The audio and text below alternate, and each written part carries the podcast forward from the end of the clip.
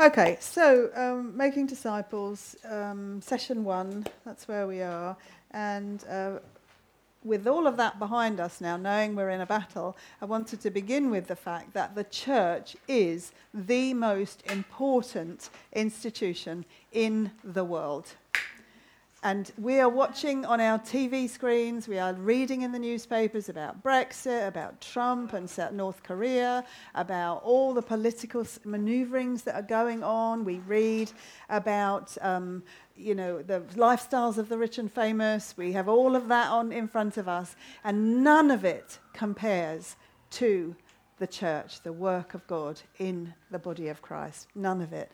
It is more important. I mean, I actually think, you know, these children's books you get, you know, uh, Spot did this. Do you remember those books? Spot, Spot did this and Spot did that. Well, I think that all of the world's things are Spot did this. And our things in the church are like Macbeth or um, Othello or some of the great Shakespeare plays. That's the comparison. What the world puts all of its energy into is basically a children's comic book or a tiny thing. And our church, what we are about and what we are now going to attempt to go into, is just like uh, Romeo and Juliet or Shakespeare or Othello or King Lear or any of those. It is magnificent in comparison. And that's what we have to hold in our mind all the time. We belong to a magnificent, majestic, amazing God. And his, his temple, which is us, is also majestic and amazing and magnificent. And so, though we are fighting to uphold this temple, nonetheless, it is glorious. And there is victory in it. We are headed for victory. Um, if you turn to 1 Peter, yeah, 1 Peter chapter 1, verse uh, 23 to 25. Um, uh, for you have been born again, not of seed which is perishable, but imperishable. That is through the living and enduring word of God. For all flesh is like grass, and all its glory like the flower of grass. The grass withers and the flower falls off, but the word of the Lord endures forever. And this is the word which was preached to you. We have been born again by the living and enduring word of God. Our, our landscape is eternity. Our uh, vision is through from time beginning to time end. You can't have time beginning and time end on eternity, but just never ending glory. And that's what we have to maintain in our minds because the enemy is always at work trying to cloud our vision, trying to drag us down to the mud, trying to get us involved in stuff that has no meaning. No meaning. Brexit will mean nothing in, in, in a, th- hundred years. It will mean nothing. Trump will be gone in 50. It's this, what we are spending our time on, what we are afraid of, what all the things that the enemy is doing that are causing us to be afraid or to be distracted have no meaning in the eternal plan of God. They are nothing, nothing. They're like dust. They're like the flower of grass which withers and fades away. And we have to keep that in our minds. We belong to the God who is victorious. We belong to the creator of all things, and his work is magnificent. Um, Peter is quoting here from Isaiah, Isaiah 40, 40 verse 3 to 8. Um, actually, a lot from Isaiah. Let me just read you some of those verses. Um, Isaiah chapter 40, verse 3 to 8. A voice is calling, Clear the way for the Lord in the wilderness, make smooth in the desert a highway for our God. Let every valley be lifted up, and every mountain and hill made low, and let the rough ground become a plain, and the rugged terrain a broad valley. Then the glory of the Lord will be revealed, and all flesh will see it together, for the mouth of the Lord has spoken a voice calls, a voice says, Call out. Then he answered, What shall I call out? All flesh is grass, and all its loveliness is like the flower of the field. The grass withers, the flower fades. When the breath of the Lord blows on it, surely the people are grass. The grass withers, the flower fades, but the word of our God stands forever. Verse 17. Um, all the nations are as nothing before him. They are regarded by him as less than nothing and meaningless. Verse 21 um, do you not know? Have you not heard? Has it not been declared to you from the beginning? Have you not understood from the foundations of the earth? It is He who sits above the circle of the earth, and its inhabitants are like grasshoppers, who stretches out the heavens like a curtain and spreads them out like a tent to dwell in. He it is who reduces rulers to nothing, who makes the judges of the earth meaningless. Scarcely have they been planted, scarcely have they been sown, scarcely has their stock taken root in the earth, but he merely blows on them, and they wither, and the storm carries them away like stubble. To whom then will you liken me, that I would be his equal, says the Holy One? Lift up your eyes on high and see who has created these stars, the one who leads forth their host by number. He calls them all by name. Because of the greatness of his might and the strength of his power, not one is missing.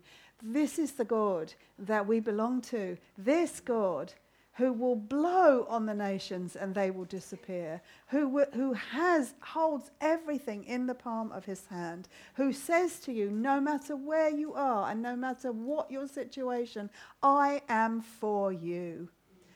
Don't look at your circumstances. Don't look at your trouble. Keep your eyes on me. Do not allow the enemy of your soul to distract and deceive you because he will drag you away. He will drag you away down roads you never want to go down and where you will find it so hard to get yourself back. Hold on to the truth. This is the truth of God. He is a glorious, majestic God, and everything else is not how it appears. The thing is, we see with our human eyes, and it looks like we're looking at reality, but the Bible tells us over and over again what we see is the shadow what we see with our eyes is not real, it is the illusion. Reality is all that God has prepared. Eye has not seen, ear has not heard, mind has not conceived all that God has prepared for those who love Him. We look at a temporary, momentary illusion, and there is a glorious reality that we are to keep our eyes focused on. Now, of course, that's hard. That's so hard when your children are suffering or when you're suffering, or, or it's so hard to do. And that's why we need each other. That's why we're in a body. That's why we're supposed to come around each other and pray and stand together and hold up our arms. You know, I hold your arms, you hold mine when I can't do it. That is what we are to be about. We are supposed to be understanding and compassionate and merciful and gracious and loving and kind and patient and all those things with one another so that the person who needs your compassion actually receives God's compassion through you. That's what we're about. And it is that that we have to hold on to. Honestly, we have to hold on to it so tightly these days because everything you read and everything you look at is dragging you away dragging you down, dragging you down. And so, um, Matthew chapter 16, uh, verse 18, Jesus, who has just spoken to his disciples, he's in the crowds and he says to them, Who do you say that I am? Or who do people say that I am? And, and, and they say, Some say this and some say that and some say a rabbi. And, and then he turns and he says to uh, Peter, But who do you say that I am? And Peter says, You are the Christ, the Son of the living God. And Jesus says, on the basis of that, I will build my church. And what? The gates of Hades will not prevail against it. You are his church. You are the church that Christ is building. And the gates of Hades will not prevail against you. The gates of Hades, death, Satan, all of that. Uh, all of the wickedness and evil that is we are confronted with in our world, all of the confusion and the chaos and everything that the enemy is stirring up every day will not prevail against us. Because God has ordained that you will march on in victory. And you just need to hold on to these thoughts, otherwise, your peace will be destroyed and your joy will disappear. Hold on. And when you can't hold on, get on the phone and call someone and say, I can't hold on today. Won't you help me? That's what we have to do for each other. We have to do that. Um, we're going to finish uh, this course in eight weeks, well, not eight weeks, quite a few weeks because of the summer break, but we're going to finish this course uh, by taking a look at the church, actually, the body of Christ, and how God is, has built it and, and has empowered it. Um, but for the most part, this, this uh, course is about us fulfilling the Great Commission, Matthew 28, verse 18 to 20. Um, if someone goes there, Matthew 28, verse 18 to 20. Um, if and you could just read those three verses, please. 18 to 20.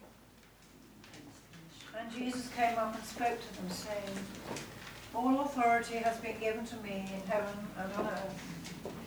Go, therefore, and make disciples of all the nations, baptizing them in the name of the Father, and the Son, and the Holy Spirit, teaching them to observe all that I commanded you. And lo, I am with you always, even to the end of the age. Thank you. This is the way that Jesus is building his church. What did he say to Matthew, uh, to Peter? Uh, Who do you say that I am? And Peter said, You are the Christ the Son of the living God. And Jesus says, on that, on the fact that I am the Christ, that statement, I am the Christ, the Son of the living God, I will build my church. And He has done that and is doing that through you and I. He does that through believers. He doesn't have to, He could do it any which way. He could just right in the sky. The stars could all suddenly form the gospel message in the sky. He doesn't have to use us, but He does.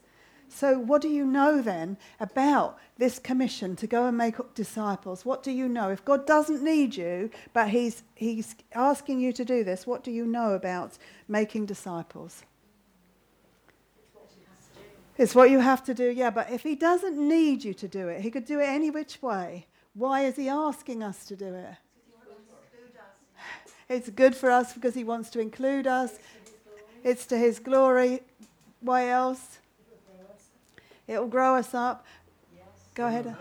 Because you're available. Yes, all those things are true. But the basic bottom line is because it will fill you with joy to do what He has called you to do. Because there is nothing more wonderful than knowing you are in the will of God, that you have surrendered all to this God who gave everything for you, that you have said to Him, I am all in. I am all in. You can take whatever it is that I have. I am going on with you. That will fill your mind and your heart and your soul with joy. With joy. That's why he's given us a commission. He doesn't have to do that. He can sit us in a chair and say, just wait there till I come back. You can be like waiting for a number 10 bus, you know, and every other number goes by and you just got to keep on waiting until he shows up. But he doesn't do that. He gives us things, work that He created in advance for us to do, Ephesians 2 will tell us. And why did He create work in advance for us to do? Because you and I are going to be blessed beyond description by doing the things that He has called us to do. So if you're sitting here, well, you are sitting here, but if you're thinking in your head, I don't know if I'm all in, what will that mean? I believe in the Lord Jesus. I know He's real. I know He's saved me. And I love Him for doing that, but I'm just not sure I'm ready to be all in. Then hear Him say, I will bless you beyond your wildest dreams. I will do exceedingly abundantly beyond anything you can ask or think. Give yourself to me entirely. Give yourself to my work and you will know a joy and a peace that really does pass all understanding. I can tell you that is true. That is true for my life. It is true. There are still bits and pieces that I'm sure he's showing me over time that I still have to surrender up. I'm not saying that i am where I should be, but I am, can say, like Paul, not that I have already attained it, but I press on. I press on. toward the prize of the upward call of God in Christ Jesus. And if you are thinking, shall I or shan't I, by the end of this course, please say yes. Please say yes to God for your own sake. Because He doesn't need you, He wants you because He wants to bless you. Matthew 28, um, 18 to 20, it's the commission, the Great Commission. Um, everybody talks about it. Um, all churches, if you go into, they'll all talk about this at some stage that we're to go and make disciples. And most of the time it's talked about, and, and lots of churches do mission trips or even outreach. You know, they do outreach things. We do that outreach things. We, do, uh, we don't do mission trips yet, but maybe someday. Um, so it's always about going out, okay, go and do that. So we all come together and we have a great time, and then we sort of make up our mind two weeks in the summer, I'm going to Somalia, or I'm going to go to Ethiopia, or I'm going to go here, and I'm going to make a few disciples, then I'm going to come back and live my life. But that's not the word, what the word go means. It means as you go, as you go, as you are proceeding along in your daily life, make disciples. Make disciples. Uh, no matter where you are, or where you work, or what you do, or how you do it, understand this. Your life is about making disciples. There's no point to your existence if, or no, sorry, not to your existence, there is no point to you still remaining on the planet if you are not about that work of making disciples. Making disciples. And it has steps in it. This, this commission has steps in it. Um, uh, steps to show us how and what he means by making disciples. Because for the most part, the church understands this as go and make converts, go and make believers, go and make people who put their trust in the Lord. And of course, it encompasses that, of course, because someone has to come to Christ and, and uh, believe in the Lord Jesus Christ. But that's just the beginning of the commission, that's just the start. And we are to be about these disciples and us through them. We got the whole thing. We didn't get one section of it. We got the whole commission. Go into all the world. Oh, sorry, go therefore and make disciples of all the nations.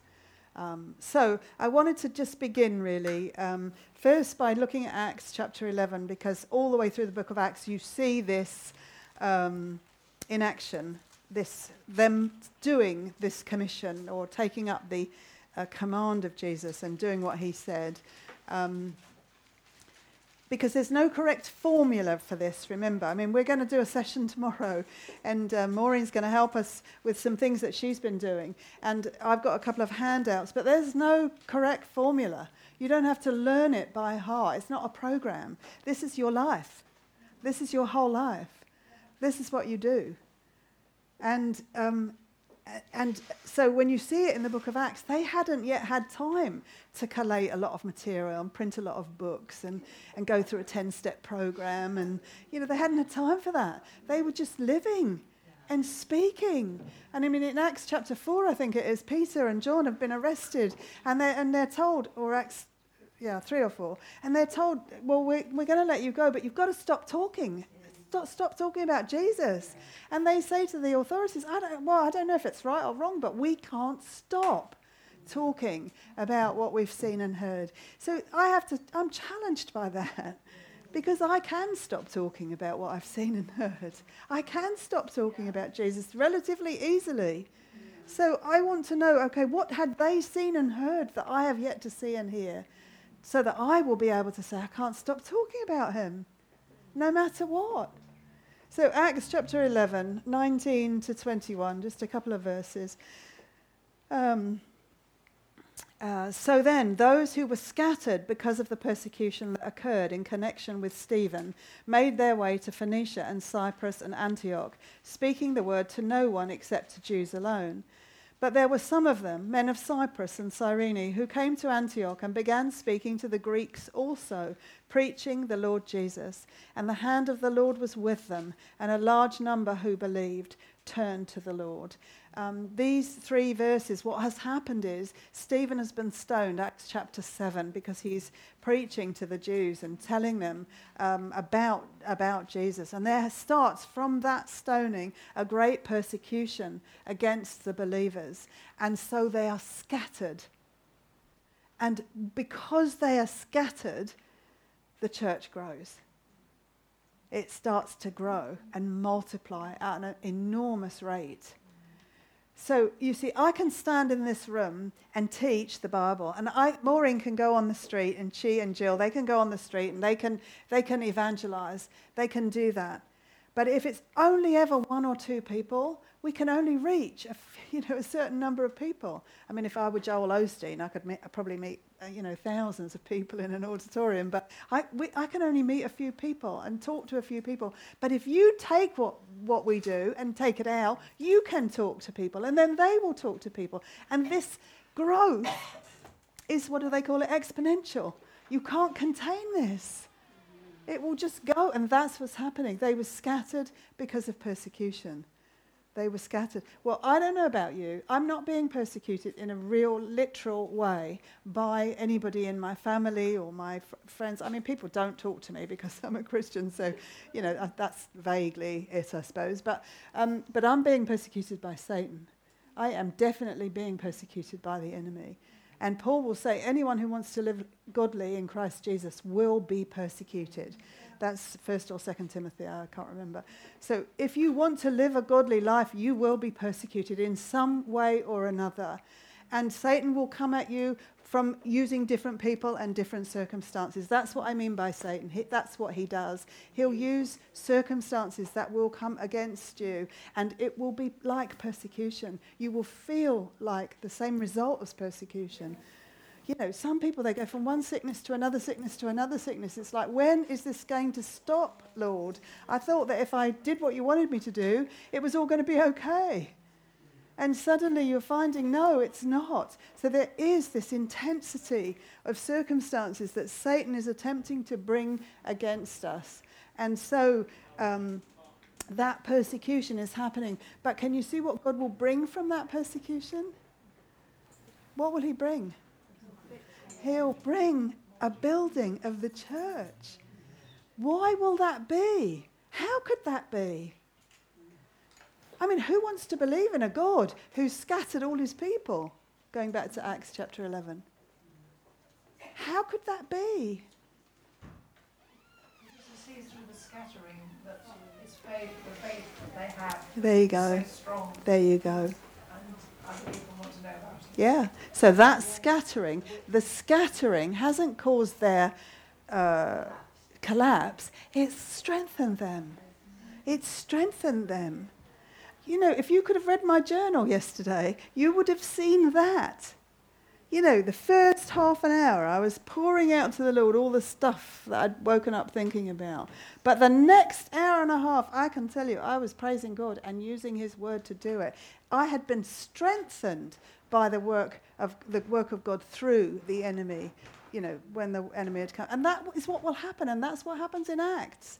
They are strengthened, they are made bold, they are made courageous by God, who is enabling them as they are going through this scattering because of persecution. So that's the thing for us, isn't it? What, come what may, God promises to strengthen you.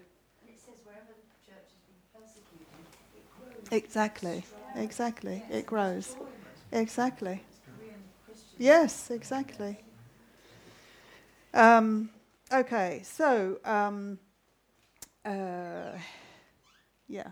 So um, where am I? Where am I? Oh yeah. So they were proclaiming the truth about Jesus as they went. Um, the term disciples was the most popular name for uh, believers in the beginning.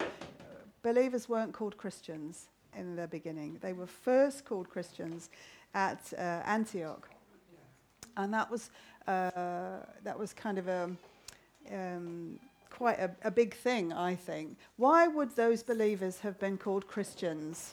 Why would they have suddenly been? Well, first of all, tell me what a disciple is. What does a disciple do?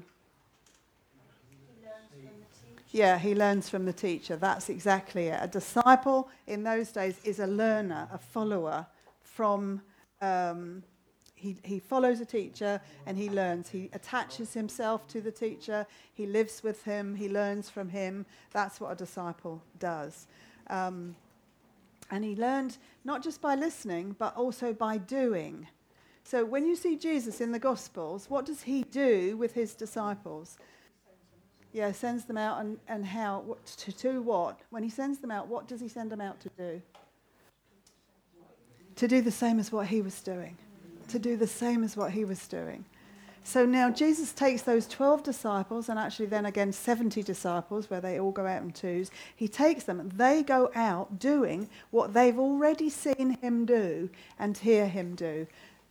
So as they go, they've, had, they've been trained up, as it were. They're going out, um, and he's enabled them to do what he's called them to do. Okay, so um, how do you think God, how do you think you are going to be sent out and enabled? Same way. So, so how will you learn what Jesus did and how, and how he did it? And exactly, you will learn how Jesus did what he did and what he did and what he said while he was doing it through the word. So, how central is the word to you being a disciple and making disciples? It's paramount. So, you would expect to find something in Jesus' commission about it. Is there something? Is there something in his in what we call the Great Commission about the Word of God? Read it. What does he say? Go make disciples, baptizing them in the name of the Father, the Son, and the Holy Spirit, and teaching them all that I commanded you. Well, if that's not the Word of God, I don't know what is. Anything that Jesus spoke was the Word of God. Anything he said, he is the Word of God. In the beginning was the Word, and the Word was with God, and the Word was God. He is the Word of God in human form, and he spoke God's words. In John chapter 5 and John chapter 19, Jesus will say, I only do what I see the Father doing, and I only speak what I hear the Father speaking. Therefore, you can know anything that came out of the mouth of Jesus was the very word of God. It was the word of God, just as the rest of the Bible is all the word of God. So, how will you know what to say and what to do? How will you teach what Jesus has commanded? You'll know the word of God. It is essential to discipleship, to being a disciple and making disciples. It is, it, it's paramount to it. Um, uh, in, in, in, in the book of Acts, in chapter 2, after Peter has preached that wonderful sermon, in verse 41, so then those who had received his word were baptized, and that day there were added about 3,000 souls. They were continually devoting themselves to what? To the apostles' teaching, and to fellowship, to the breaking of bread, and to prayer. Everyone kept feeling a sense of awe, and many wonders and signs were taking place through the apostles. What did the early church do? They came together. Verse 44 And all those who had been believed were together and had all things in common, and they began selling their property and possessions and were sharing them with all as anyone might have need. Day by day, continuing with one mind in the temple, breaking bread from house to house, they were taking their meals together with gladness and sincerity of heart, praising God and having favor with all the people, and the Lord was adding to their number day by day those who were being saved. That is the pattern of the church. That is the pattern of the church. They were devoting themselves to the apostles' teaching. They were meeting together in fellowship. They were praying and they were breaking bread. That is, I think, both things. I think that's just ordinarily sharing food, but also, of course, the communion, the, um, the uh, remembrance of Christ, the breaking bread. So that is the pattern for church. That's the pattern. So when you're when we're out making disciples, right? We're going to make disciples. We're going to give them the gospel to start with. We're going to tell them about Jesus. But then what we're going to do? Because making a disciple isn't just giving the gospel. What are we going to do to make a disciple? Yeah, you're going to love them. You're going to get alongside them. You're going to invite them around to your house. You're going to break bread with them. You're going to pray with them. If they take, if they come to the Lord Jesus and they believe, you're going to pray together. You're going to fellowship together. You're going to tell them what you know about Jesus in a way that isn't like I'm the teacher and you're not. you're going to really be uh, sharing. You know, this is what the Lord did today, and how is your life? And oh, let's get, let's pray. Let's ask the Lord about that. Oh, and let's see what is there something in His Word about that.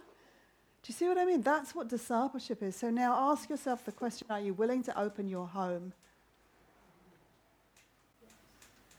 Yes, we are. But, uh, person who refuses to come in the house Oh, and stands outside oh, waiting for the young lady that we did reside in the house. uh, He's married her now, all right. so he doesn't have to go anywhere near her.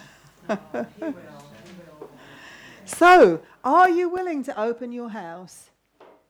I mean, ask that question, write down your answer, think about it through the week, and then come back in a few weeks' time and say, Anne, Rosie, whoever else you know is associated with this, this ministry, I, I really want to start a fellowship group. These fellowship groups, Mm. some of them, they, they continue on an annual basis. But surely we should be reaching out to other people as well. Of course. Well, of course, you don't just continue with that. The whole idea of a fellowship group is that it grows.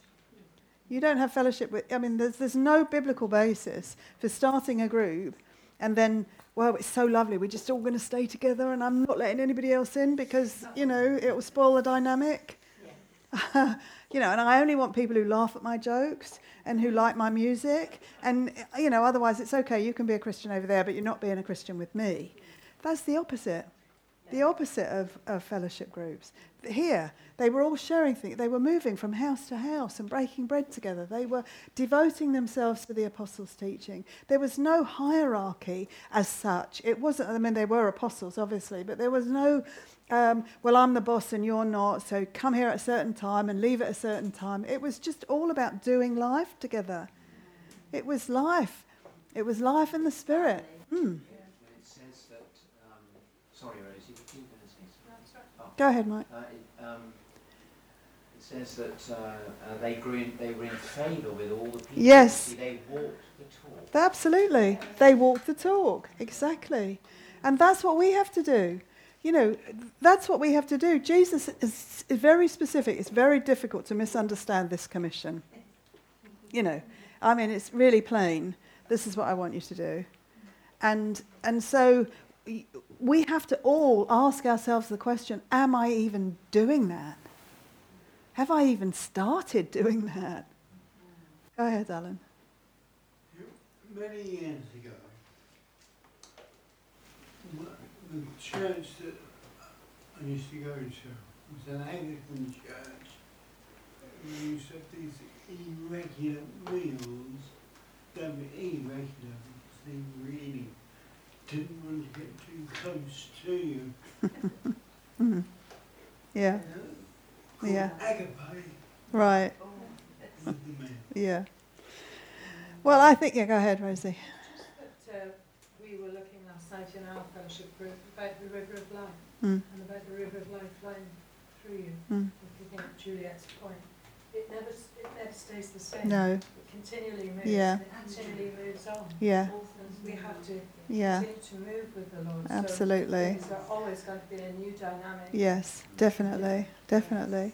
And I, actually, that's really just kind of made me think of something else. One thing to remember is you can start a fellowship group and you can have six people who show up the first night and then one the following week. And then what will happen? The enemy will get into your head and say, Are you really supposed to be doing this? You're probably not gifted for it. I mean, really should let someone else do this. And, you know, don't, don't bother. So, and then you start to think, Okay, I really shouldn't be doing this. Lord, why am I doing this? Well, let's just set right here, right now, every single one of us, every one of us equally is called to do this. We are called to do this. We are called to go and make disciples. And it is not a question of how good you are at hospitality or how much you're good at leading or how many things that you know or will you get the communion right? Will you, will you do the, the breaking of the bread and the wine? And what if I spill it? And what will happen? And oh my goodness. It's nothing to do with any of that. It is all to do with your heart. Do you have a willing heart to, to serve the Lord? Because that's what he's looking for. He's looking for people with willing hearts who will say, I'm all in. And I'm going to do this no matter how hard it is, no matter how much out of my comfort zone it is. I am going to do this. Um, yeah, exactly, exactly. So, the first thing is not just what we are going to do, but why we are going to do it. Um, why we are to do this. Why are we to make this commission? Go ahead, Mike. Just Yeah. to that, that, um, uh, when uh, Peter made that declaration, "You are the Christ," Mm. Jesus said to him, "Flesh and blood hasn't revealed this to you, but my Father in heaven." Yes, has revealed So, this, yes, yeah. So Yeah. we have that confirmation that when we name Christ as, as, as Jesus as the Christ, we have that confirmation in us, the Holy That, Spirit. yes, is- exactly. So therefore, that's a, it's, you know, it's not all one-sided. It, it's not us. No, it's both. It's us both. Yeah, thank you, Mike. Sorry to, I look like I'm impatiently Don't worry. waiting, and I am, No, no, only it's because okay. Rosemary's got to leave, and I've just remembered why. You, she, Rosemary's going to have some sort of surgery on her mouth, and so Rosie's going to pray for her right now on behalf of all of us. Would you do that? Yeah. Father, we just want to, to lift up Rosemary, Father, and to, to uh, take on board the word that we've already heard. Father, that that word will settle in Rosemary's heart and that she will know that everything that's going to happen to her today is for good Yeah. and that you are with her and you will be with her in it, through it, and out the other side. Yeah. And your name will be glorified in this dear one's life. Yes. So, Father, we pray for her safety. We don't uh, take anything for granted, that you will guard and keep her, bring her through with successful surgery, and bless her with a, a swift and a quick healing. Yes. In Lord. Jesus' name. Amen. Amen. Amen. Sorry, Rosemary, you wanted to sneak out, didn't you? no such thing. Thank you. Sorry, Mike. Sorry. I, yeah. I, That was a beautiful moment. It's fine. Thank you. Okay, so one last thing before the break. Uh, he didn't only tell us, Jesus didn't just say how and when, because we're supposed to do it all the time, and, uh, but he also told us why. Why are we to go out? In those verses, he says why we are to go out.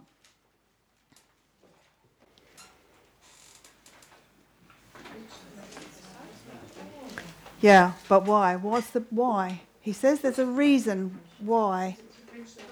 No, yes, it is to do that. Of course, that's what we are doing. Well, I'm going to tell you the reason because you probably won't get it because it's a bit convoluted. He's, uh, he's, what he's telling us is all authority, all authority in heaven and on earth has been given to me.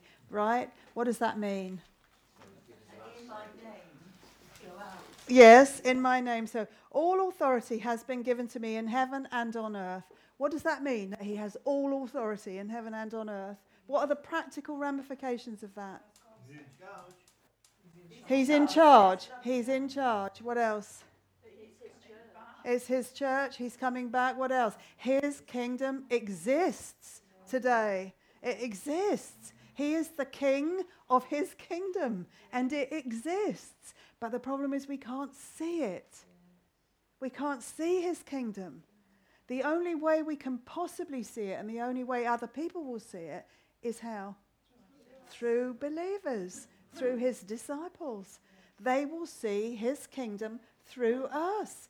You know, again, challenge number 58. How are you doing with that? How are we doing with that? That he will that people will see his kingdom through us. It makes you feel, well, it makes me feel we're not doing enough, we've got to do more. Yeah, sorry, I shouldn't throw it out like that because that's that's me. That's coming from me and not from God. No, what I want to say is he's saying, "Go. I have all authority. Nothing can stop this work. The gates of Hades will not prevail against this. So go. Yes, my kingdom exists. You have victory. I'm promising you victory. You will come in in triumph, like the old Roman parades, you know, the ticker tape parades. You will have a triumphant entrance into the, the seeable kingdom as you work now through. Um, Because do we have that same authority? we do and we don't. I think we could, you could take that the wrong way. Yes, we have authority in His name, um, and, and He lives within us. So, of course, we, we do. But I think that some people take that as like it's almost separate to Christ. We have that authority. And I think that's dangerous. I know you don't mean that, Maureen, but it's kind of dangerous, you know. Um, go ahead, Juliet. Mm. What happens if we don't do enough? You'll be sad. But You won't have the joy. Good answer. Ramifications. Yes, ramifications. The ramifications. No, there is no, there is, don't worry about that. Don't worry about that. No way. Um, There, no guilt. No guilt. there is no condemnation of those in Christ Jesus, but there is an accounting. You will stand before the judgment seat of Christ. That's Second Corinthians chapter ten. You will stand, uh, chapter five, uh, before the judgment seat of Christ to give an account of deeds done in the body, i.e., in the body. Now, will that be horrible? No, because you're going to run to your Saviour. So it, but there is there is that sense of there's yes, there are crowns and rewards to be had, and you won't get them if you deliberately don't do what He's called you to do. I mean, that's just you know. I, I wish I didn't have to say that, but it says that in the words. So, um, but there's no uh, there's no condemnation, you know, and God knows everything about you. He knows all your weaknesses and your yeah. He knows everything about you. Um, go ahead. I, I look at that as we are um, accountable, but not responsible. Yeah, Accountable, but not responsible. yeah. That'll be a good discussion. Yes. Yes. Um, mm. What does it mean about their, about it, you know, their blood, you know, it required it, you you know, me, it was Yes. responsible, we don't. Yes. Well, that's because um, uh, Paul will actually say, uh, I'm not responsible for the blood of any man, um, because he's going to go back, look back to the Old Testament and see that the watchmen on the walls were responsible if they didn't warn people.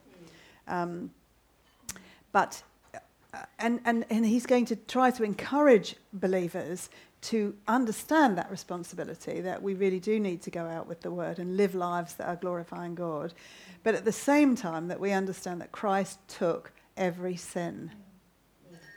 And his blood covers all. So it, it, it's a kind of dual thing. Um, and I think that's what Mike's saying. We're accountable but not responsible because Christ paid the price for all of our failings and sin. But there is an accounting. There will be an accounting. Shouldn't we be willing to do it anyway? Of course. The thing is, We never- we never repay God, uh, Christ, for what he did for us. But surely it must be within all of us to do what we can while we're here. well, I think the problem is once you put a but in that sentence, you've gone into a sort of area that the Bible doesn't take you. Um, you're saying, but we should all do this. Mm, and that takes us into, yeah, but I'm not, oh my goodness, what am I going to do? And I'm not doing this and I'm not evangelizing. I am going to church every Sunday and I am trying to help someone and I am doing this, but I'm not doing that. So, oh, well, you know, there's no fear in love. Perfect love drives out fear. It's a really difficult thing, Juliet, but we are called to hold both things that Christ paid for every mistake and every failure and every sin and every rebellion. It's all done, and I am not condemned. I have no, there is no condemnation for me. But at the same time, I have been given such blessing. And yes, and there's so so I am responsible for asking the Lord to give me a, or help me to have a willing heart. That's what I would say. Yeah. Change me, examine me, show me areas where I could be better, could change, whatever. The Um, spiritual says, if you love him, why not serve him? Yeah. Yeah, I don't know it, but yeah, it's that idea. Yeah. And I, but I do think, you know, I'm, I'm always, it's, it's such a fine line to walk. It's so difficult. Um, the, the, the, the reality is, Paul could not conceive of a believer not wanting to live for Christ. He couldn't even conceive of it. He knew it happened because he wrote to Corinth, but he, he couldn't get it into his head that we wouldn't all be like him. And that's because he knew such joy from serving the Lord. So that's really my thing all the time is okay, there is that joy to be had. And if I don't have it, I'm, I'm willingly starving myself of something wonderful. And, you know, It's he knew how wrong he'd been. yes, yes. so that's the- Yes, absolutely. I can't help but tell people. Yeah, the fact that yeah. There was I actually persecuted. yeah. Um, Forgiveness of God. Yeah, and I think that when you read about, uh, we'll finish now in just a couple of minutes, but when you read about the New Testament, well, you read about all the characters in Scripture, what you see with them is that God calls them and they feel a stirring in their heart. It's like, um, so all of those New Testament believers that came to Christ after he had died and been resurrected, so came through the apostles' teaching, they heard the gospel, so they heard a call, and then they were stirred by it and they had to do something with it. So what I'm saying now is, when we read scripture and we read about what God's calling us to or Christ is calling us to, you, you feel a stirring in you. Wow, this is for me. Or if you hear a good message on the radio or on TV, wow, it's just so exciting. But what happens then is uh, all our humanity comes in and it starts to say to us, but you can't do that.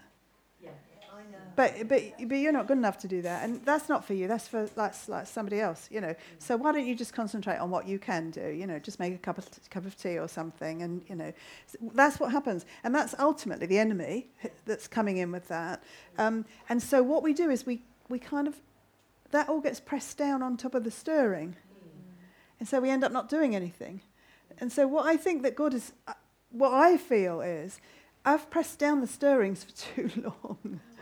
You know, I do that a lot. I do that a lot. It's possible to keep doing that. And, uh, but God is wanting to stir us up. And He's wanting, I think, I know every single person in this room to know I, He is going to do great and mighty things through you, individually and collectively. But we have to just go with the stirring. We have to say, okay, I feel that stirring. In a way, I suppose it's lack of trust. Because I'm just thinking, we think we know ourselves. Exactly. Inadequate. Yeah, So we feel, well, exactly, exactly. but we're not looking at the power of God Exactly. That's That's it. that lovely thing you read from Isaiah. Yes. Yes.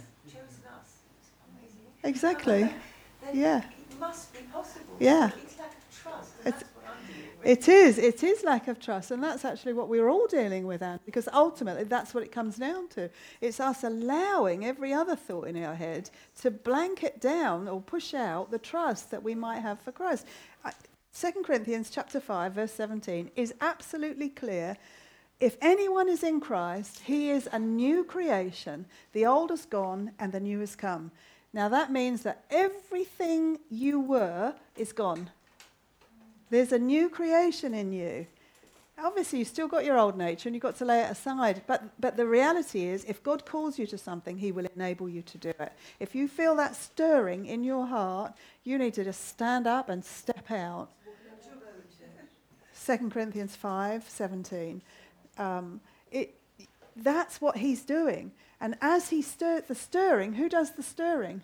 Holy Spirit. Holy Spirit. So it's like God the Father is, uh, is calling us through God the Son, and the Spirit is stirring us up. And now all it takes is for you and I to say, Yes, I'm here. I'm in. I'm in. I'm all in. Whatever it is, wherever it is, I'm in.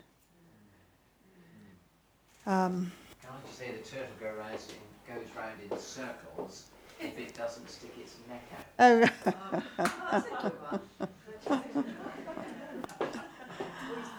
oh, okay. We're having a break. Uh, 10 minutes, maybe. 10 minutes. Yeah, just under 10 minutes.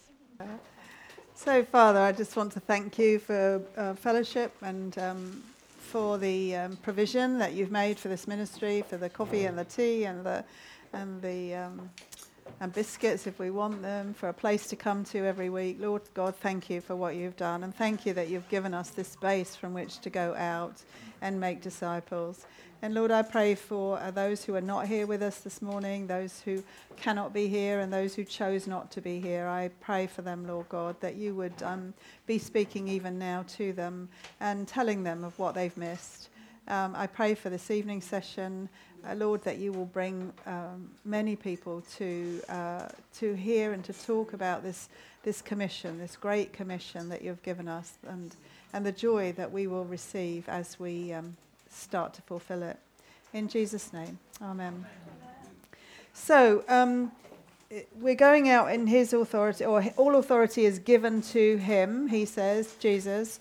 And um, uh, uh, and he, but he is now right. He's back at the right hand of the Father. Obviously, this, he was talking to them while he was on earth. Now he is back at the right hand of the Father, and uh, li- he is interceding for us. Hebrews will tell us that. Hebrews chapter 1 says, God, after he spoke long ago in the fathers, in the prophets, in many portions, and in many ways, in these last days, has spoken to us in his Son, whom he appointed heir of all things, through whom he also made the world.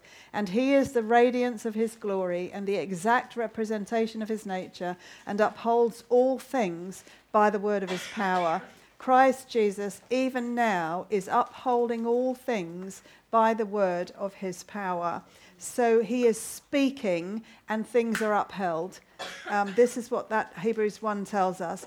And uh, John chapter 1 tells us that everything that was created, everything that has come into being, came into being through Christ. And Genesis chapter 1 tells us that God spoke, and his speaking uh, he did that through Christ Jesus. So, Genesis chapter 1, God said, Let there be light. And in the speaking, Let there be light, Jesus was the agent of creation. That's what the New Testament fills in for us about Genesis. So, it is that Jesus who says, all authority has been given to me in heaven and on earth.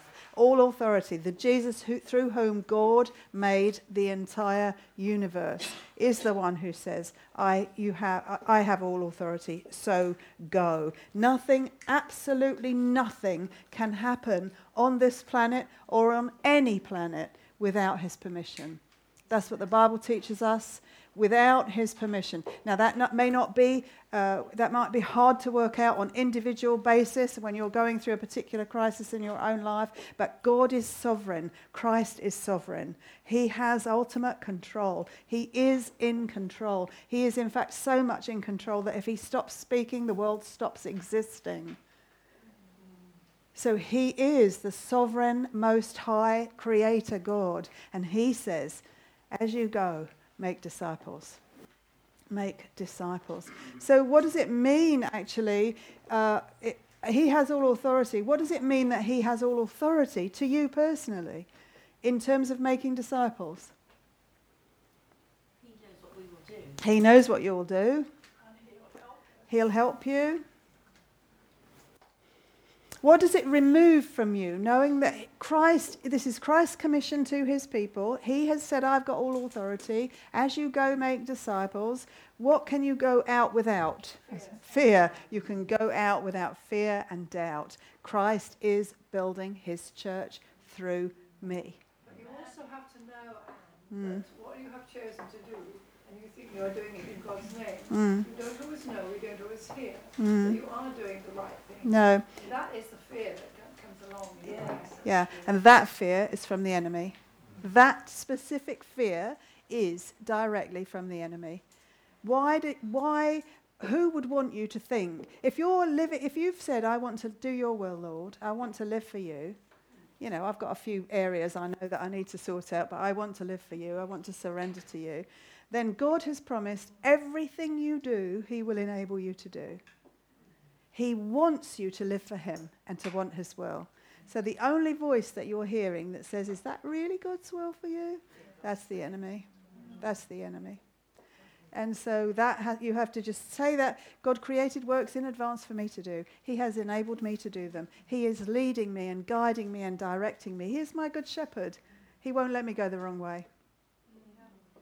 This is the thing, and that's, you know, we have to fight that battle. That's the battle. Yes. It says that he sustains all things by his will and pleasure. Yes, yes, yes. So you can go out without fear, and no matter what, what circumstances you face, and no matter what people you face, he is in control. He is in control. So all you have to do is trust him and go and, and, and go and speak about Jesus. That's all we're doing. We're speaking about Jesus. We're telling people the gospel first, and then we're, if, they, if they're believing and, and coming into fellowship, we're continuing on with them. Um, Jesus said, didn't he, preaching the good news Yes, yes, absolutely. That, that is the gospel. It's good news. Exactly. Yeah. Romans 8, 31 to 39. Um, you'll know these verses. What shall we say then? Um, uh, to these things. If God is for us, who is against us? You know, he who did not spare his own son but delivered him over for us all, how will he not also with him freely give us all things? Who will bring a charge against God's elect? God is the one who justifies. And on and on. Who will separate us from the love of Christ? Will tribulation or distress or persecution or famine or nakedness or peril or sword? But in all these things, verse 37, we overwhelmingly conquer through him who loved us. In all things, we overwhelmingly conquer through him who loved us. Nothing can separate us from the love of God that is in Christ Jesus. This is the truth of who we are in Christ and who he is. Psalm 56, uh, verse 3 and 4. Um, Psalm 56, verse uh, 3 and 4.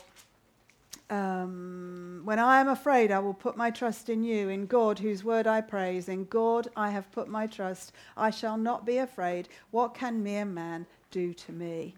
This is the truth. This is the God that we worship. This is the Jesus we represent. This is the one that we are taking out and speaking about.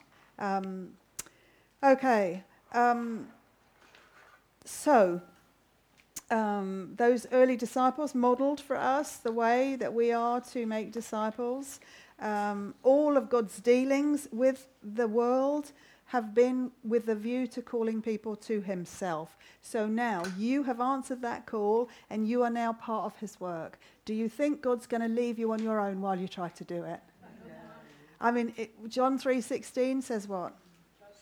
For God so loved the world that he gave his only begotten Son, that whosoever believes in him shall not perish but have eternal life. Okay, so now you've believed that, and you've said, I'm all in, God. I want to go out. I want to make disciples. So now he's going to say, Okay, well, have a good time, and I'll see you when you get back. no, he's not. He's going to be with you all the time. So, do you think you're going to find success in this mission? Of course. Why will you not? Why will you have success? Because he's doing it. Because he is building his church. This is. This is. He is building his church, and he's doing it through you and through me. He is building his church. Um, I've already talked about Acts chapter 4. When you face persecution, everything they did, um, they trusted that Christ would be with them, that God was with them. Um, and I really, i have skimmed through that last, that last page of my notes because I want to get to something that I think is really, really important. Um, just to sum up what we've said so far, you are not going out facing a desperate and dark and lost world on your own. You are going out with the authority of Jesus Christ, who is the sovereign creator, sustainer, God. He is with you as you go. And He has ordained that you will bear fruit. He, that is set. You will bear fruit. The amount of fruit you bear will depend on how much you say to Him, I'm all in. So, but I want to get to something that I think uh, I want to ask a couple of questions. What happens to the person who never hears about Jesus? I want to kind of cover that in this first session. What happens to the person who never hears about Jesus? Uh, let me just ask one more question. Hold on. And what happens to a good person who has been kind and caring and wonderful their whole life but doesn't know Jesus? They'll all perish. Okay. Is that the universal answer? No. Okay. God is merciful. Yeah. Anything. If somebody hasn't heard about him, literally in some far-flung place, Right. the gospel doesn't reach. Right. Oh, God. Surely you get some way, somehow. Okay. The neighbour saying I to think me, we had all this discussion about God, and her husband is a, is a complete atheist. And he said, I don't want you talking Mm. in my house about this. Mm. And she came back to my house three times because I said to her what will happen, and I was told I shouldn't have said that, but I did. and This is when I was a baby Christian, very much so. And she said, she came to my house at nine o'clock in the morning. She said, "So if I don't believe, I'm going to go to hell. And I, I said, that this is what the Bible says. And she said all the same things. I'm a good person, I'm a kind person. And she used to believe. Then she married this man and she stopped being a believer. Um, and I just pray that she will come back to God. Um, but it's like the lady at the end said. Anne, yeah. There are people out there. Yeah, I want to just follow that train of thought, actually. I want to follow that. Go ahead, Alan. You go before the judge, and my, my mother-in-law was recently uh, buried. Uh, he was, well, his life had, had been coloured. Um, he had the last two or three months of the Second World War, and his regiment was sent to the concentration camp, Right. and that's what coloured his Yeah. views on God Yeah. the rest of his life. Yeah. On his deathbed, he pointed to something in the corner of the room. So one assumed We have been praying. that it wasn't Jesus would come. anything bad, and Yeah. chose Yeah. God gave him a chance to change his mind. Yeah. Well, I think until the moment we die, God is always calling out to us. So I definitely think that. But I do want to follow this scripturally because Yes. Because I think that's really important. Um, there are approximately 7.5 billion people in the world today, 7.5, and approximately 1.5 billion of them have never heard the name of Jesus. 1.5 billion people have never heard the name of Jesus. Um, so, amazingly, there are some people in our country who have never heard the name of Jesus, apart from it being a swear word. Um, so we need to be really clear about what happens, because if one point, hold on, um, Julia, if 1.5 billion people haven't heard the name of Jesus, we need to know what's going to happen to them. Because this is not about Mrs. Smith who lives next door, or your neighbour, or your brother, or anybody else. This is about 1.5 billion people who might die without hearing about Jesus. So we need to know what that means. Um, so, could somebody go to Romans chapter 1 and read verse 18 to 32? In fact, we'll do that in two parts. So, someone read one to uh, chapter 1, verse 1 to 16, uh, so, uh, sorry, 18 to 25, and the other one uh, 26 to 32, or anyway, in half. So, Romans chapter 1, verse 18 on. For the wrath of God is revealed all ungodliness and unrighteousness of men who suppress the truth in unrighteousness. Because that which is known about God is evident within them, for God made it evident to them. Since the creation of the world, his invisible attributes, his eternal power and divine nature have been clearly seen, being understood through what has been made, so that they are without excuse. For even though they knew God, they did not honour him as God or give thanks. But they became futile in their speculations, and their foolish heart was darkened. Professing to be wise, they became fools, and exchanged the glory of the incorruptible God for an image in the form of corruptible birds, and four-footed animals, and crawling creature. Therefore God gave them over in the lusts of their hearts to so their bodies would be dishonoured among them. For they exchanged the truth of God for a lie, and worshipped and served the creature rather than the Creator, who is blessed forever. Amen. And then 26 to 32, please. For this reason, God gave them over to degrading passions. For their women exchanged the natural function for that which is unnatural. And in the same way also the men abandoned the natural function of the woman and burned in their desire toward one another. Men with men committing indecent acts and receiving in their own persons the due penalty of their error. And just as they did not see fit to acknowledge God any longer, God gave them over to a depraved mind to do those things which are not proper, being filled with all unrighteousness, wickedness, greed, evil, full of envy, murder, strife, deceit, malice. They are gossips, slanderers, haters of God, insolent, arrogant, boastful, inventors of evil, disobedient to parents, without understanding, untrustworthy, unloving, unmerciful.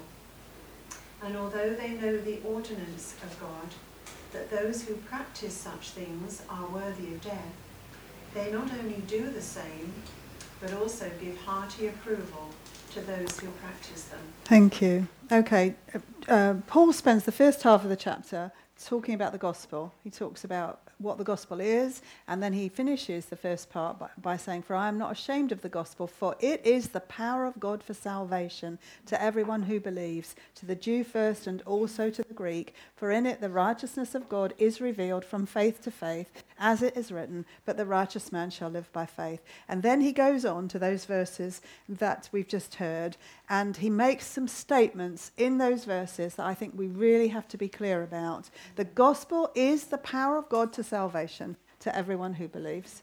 The good news about Jesus is the power of God to salvation to everyone who believes. But in Romans 1 18 to 25 and then on to 32, uh, Paul makes some categoric statements. And the first one is all people know God the Father all people, every single person who has ever been born or ever will be born, knows God the Father. Look at what he says. Um, because that which is known about God is evident within them, for God made it evident to them. And then verse 20 For since the creation of the world, his invisible attributes, his eternal power and divine nature have been clearly seen, being understood through uh, what has been made, so that they are without excuse. So he's shown himself in creation and he has made himself evident within them. All people know about God. That is the first statement. And the second statement is what?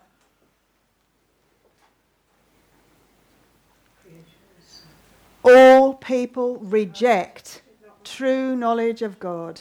For though, even though they knew God, they did not honor him as God or give thanks, but they became futile in their speculations, and their foolish heart was darkened. Professing to be wise, they became fools and exchanged the glory of the incorruptible God for an image in the form of corruptible man and of birds and four footed animals and crawling creatures. So you have two statements all people know about God, and all people reject God.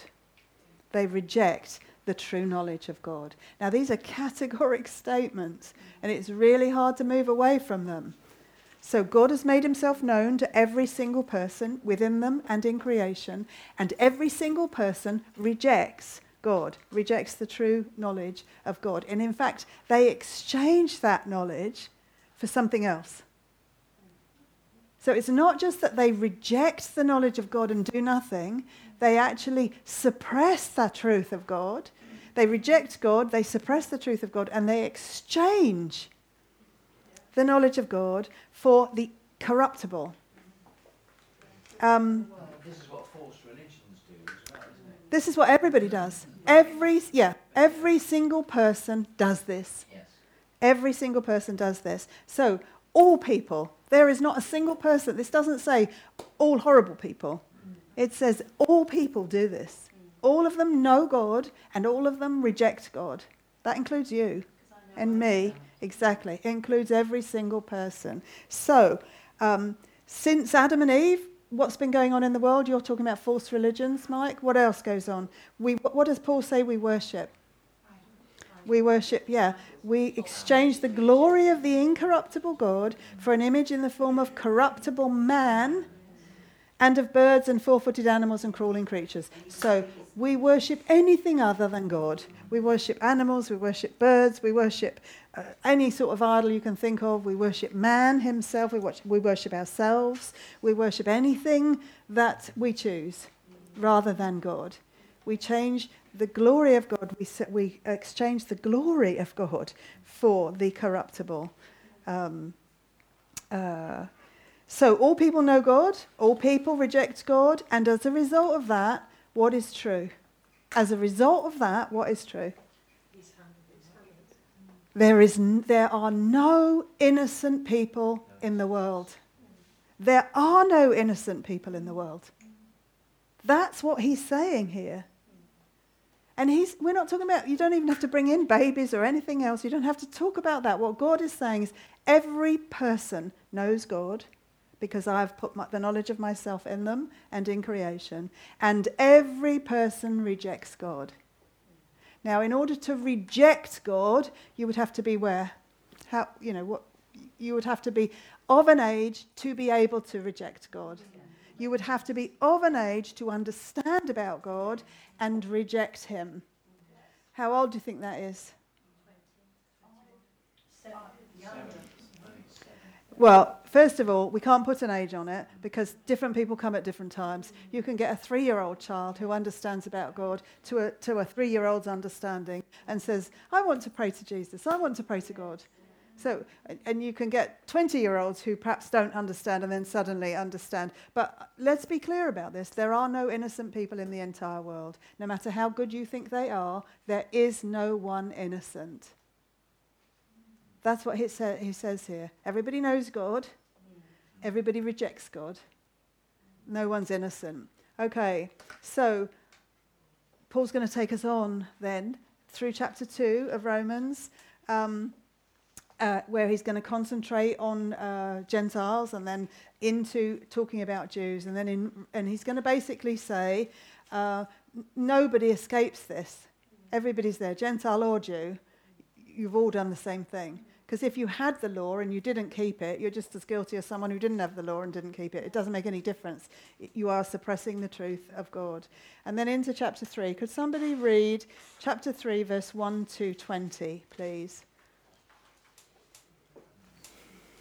What advantage then has the Jew, or what is the profit of, cir- profit of circumcision?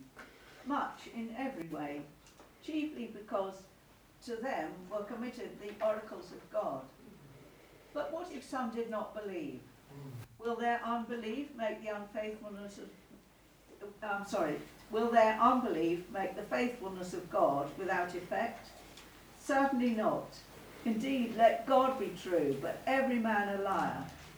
As it's written, that you may be justified in your words and may overcome when you are judged. But if our unrighteousness demonstrates the righteousness of God, what shall we say? Is God unjust, who inflicts wrath? I speak as a man. Certainly not, for then how will God judge the world? For if the truth of God has increased through my lie to his glory, why am I also still judged as a sinner? Uh, and why not say, let us do evil that good may come, as we are slanderously reported, and as some affirm that we say, their condemnation is just. What then? Are we better than they? Not at all. For we have previously charged both Jews and, Gen- and Greeks that they are all under sin. As it is written, there is none righteous, no, not one. There is none who understands, there is none who seeks after God. They have all turned aside, they have to- together become unprofitable. There is none who does good, no, not one. Their throat is an open tomb, with their tongues they have practiced deceit. The poison of asps is under their lips, whose mouth is full of cursing and bitterness. Their feet are swift to shed blood. Destruction and misery are in their ways. The way of peace they have not known. There is no fear of God before their eyes. Now we know that whatever the law says, it says to those who are under the law, that every mouth may be stopped, and all the world may become guilty before God. Therefore, by the deeds of the law, no flesh will be justified in the sight, in his sight. For by the law is the knowing of is the knowledge of sin. Thank you. Okay, so he, he uh, finished chapter 2 and he basically said true circumcision is of the heart by the Spirit. So actually, what he means by that is if, if you have come to, if you, if you have a religion that knows God, for example, he's talking about Jews now, you know God, you've had the law, you've had the oracles of God, and yet you still won't bow to this God, then you are in a worse boat than someone who didn't have the law. So he's basically covering and leading up to chapter 3, where he says, There is none righteous, no, not one. No one seeks after God. And he's condemning the whole human race, actually. Now, we have to be clear about it. We have to be clear about it. Because Jesus is calling us to go out and make disciples. What is the point if not everyone is condemned? What is the point of Christ's death if there are some innocent people in the world? What if, is the point in the crucifixion if it's possible to be a good person and come to God? That's what the Bible makes absolutely clear. There is no point in, in Christ's coming at all if it is possible for God to save without the name of Jesus. So we have to be clear on that. You cannot get to God except through Christ. And actually, there are no innocent people in the world. There is not the innocent African man who has never heard about Jesus, but loves God and loves his neighbor and never does a thing wrong, never thinks a thing wrong, never. No, the truth is, he has a knowledge of God and has rejected God. And the whole reason he's got to this is because he wants to tell us something about this gospel that is the power of God unto salvation.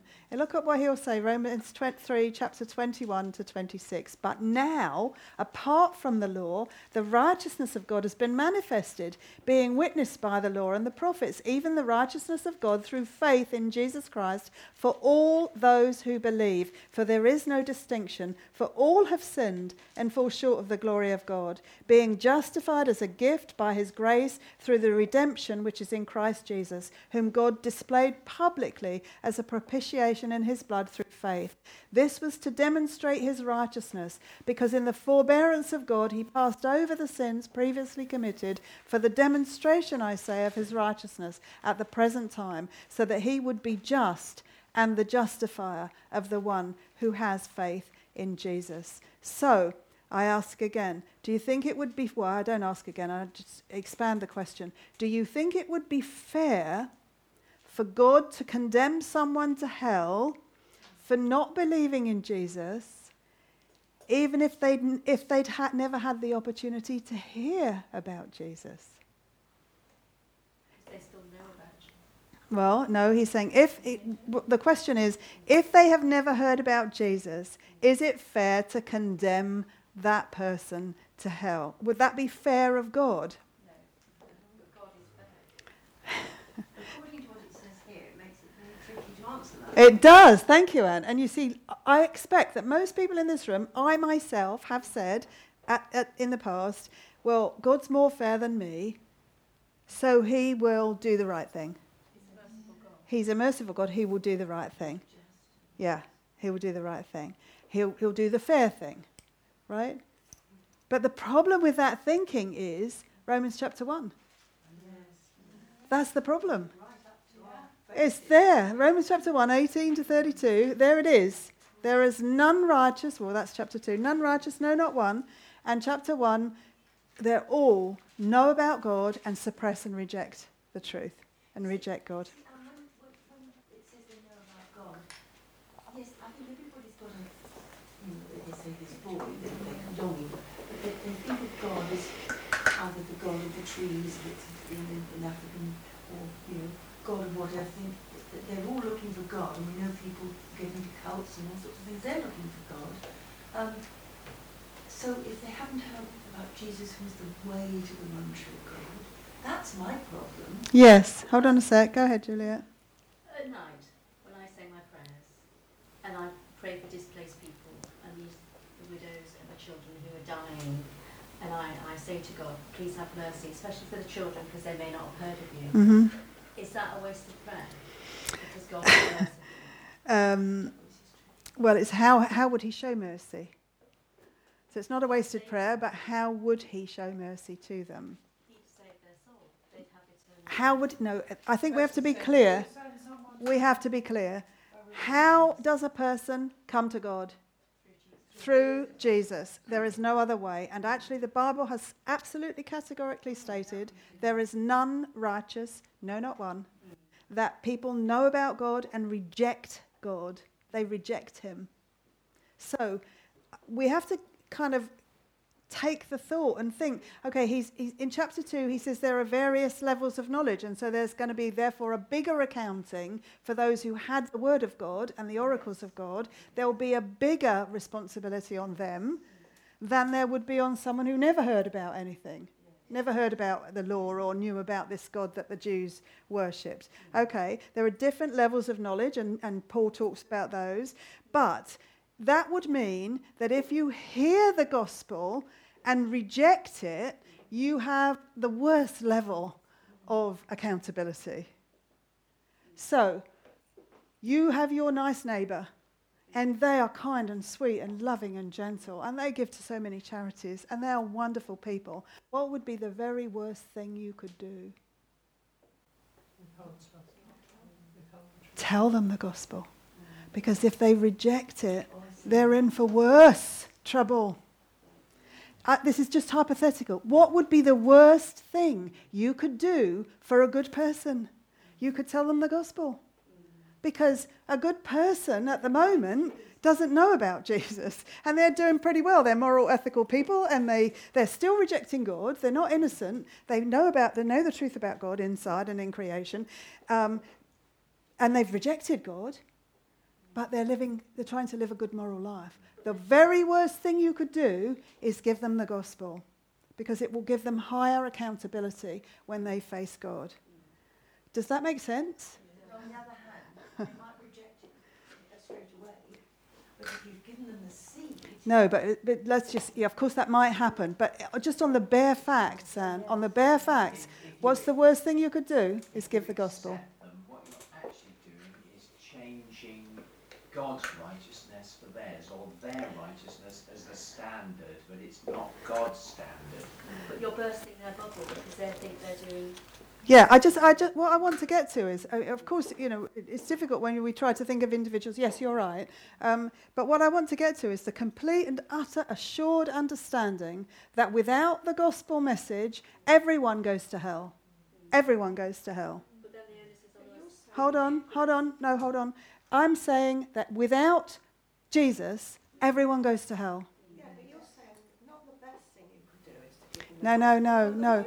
I, of course, because I'm arguing it from the other side. What I'm saying is, if we want to say that, or if, if, as the Bible says, there's different accountability levels depending on how much knowledge you had of God. So, for example, a Jew, an observant Jew, is more accountable than a Gentile pagan in the middle of, the, of Africa. So, what, that's, that's the extremes. So, what I'm saying is, if you want to think that there's less accountability and more accountability, which is true, and that, and that you know, God's going to be merciful and fair and right and just and all of those things, which is true, the worst thing you can do is give someone the gospel. Because if they reject the gospel, they're at the worst point. Because now you've told them about Jesus and they've said no. But surely we have to tell them, even if we do. Yeah, I know. I, of course, of course, of course. What I'm saying is, do we understand? Do we believe that without Jesus, everyone goes to hell? Because no one is innocent. So now, if no one is innocent, if they all have a basic knowledge of God, they see Him in creation, they they've got a knowledge of Him inside, and then you give them Jesus on top of that, and they reject Him, they're absolutely stuck. They've got nowhere to go, and they are massively accountable because now they know everything. They have the knowledge of God in creation, they have the knowledge of God within them, and now you've given them the gospel. So, far better for you not to give them the gospel. How, but you see what I'm saying? That's ridiculous because what is the commission that Jesus has given us? Go into all the world and make disciples. And what did Paul say at the beginning of this chapter? The gospel is the power of God for salvation. So our whole reason to be on the planet is to give the gospel. Often people actually. We've actually, I don't think they know why they reject it. But they just, it's almost like an automatic thing, doesn't it? Mm. I mean, when we're at Eberley, you know, you give out tracts and things. And Yeah. Some will receive them and others won't. Yeah, yeah, But it's almost like an automatic, yeah. no, want to know. Yeah. Without actually having, they haven't really thought anything No, about it. no, uh, no. But what, what we're talking about here is not what they do with it, it's what we do and why we do it. This is a course about making disciples. Tomorrow we're going to talk about evangelism. Well, if you're not absolutely sure that every single person on the street is going straight to hell without Jesus, then you will never give the gospel with any real passion. If you think that God is fair and right and he wouldn't send that good Mrs. Smith to hell because she's so kind and loving and really, you know, he wouldn't do it, then you are not going to give her the gospel. You're not going to. And if you do, it will be very watered down. And I'm sure God loves you, Mrs. Smith, because you're such a kind person. And, you know, yeah, yeah, it's okay. It's okay. Don't worry about believing in Jesus. Because that clouds our thinking. So we have to be sure every person without Jesus is going to hell. And every person without who, who goes to hell deserves to be there. Deserves to be there. How can you say that? Because there's none righteous, no, not one, because they know about God and they reject him. They reject him. Now, this is hard teaching. I know, it's hard. But it's, it's right there in Romans chapter 1. In the same chapter that says it's the power of God for salvation to everyone who believes, to the Jew first and also to the Greek, is this for the wrath of God is being poured out. Mm. In 1 John 2, verses 22 to 23. Who is a liar but he who denies that Jesus is the Christ? Mm-hmm. He is Antichrist, who denies the Father and the Son. Whoever denies the Son does not have the Father either. He who acknowledges the Son has the Father also. Yeah, yeah, exactly. Because I used to think with the Jews, oh, it's wonderful, at least they believe in God. Yes, And exactly. then, then that passage. You realise that exactly. Now, so thank you, Maureen. Yeah. So let's think now. We're in a situation where everybody deserves to go to hell. Everybody knows God. Everybody rejects God. God knows that. He knows it. So what's he going to do? Everybody, everybody deserves to go to hell. Everybody knows about God. Everybody rejects God and suppresses the truth. So what's God going to do? No. It's a person.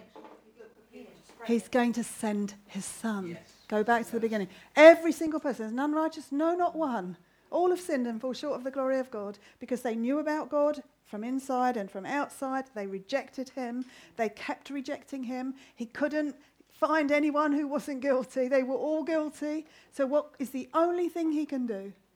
Because God is righteous and a saviour. Yes. So, what's the only thing he can do?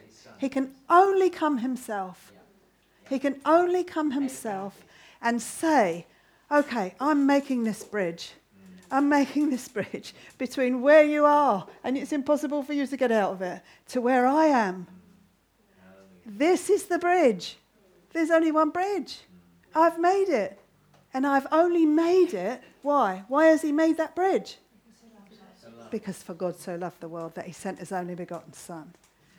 This, this message, this gospel message, only makes sense if everybody is going to hell without it. It doesn't make sense otherwise. What's the point? It only makes sense if the whole world is doomed. And because God knows that, He knows none of them can get to Him.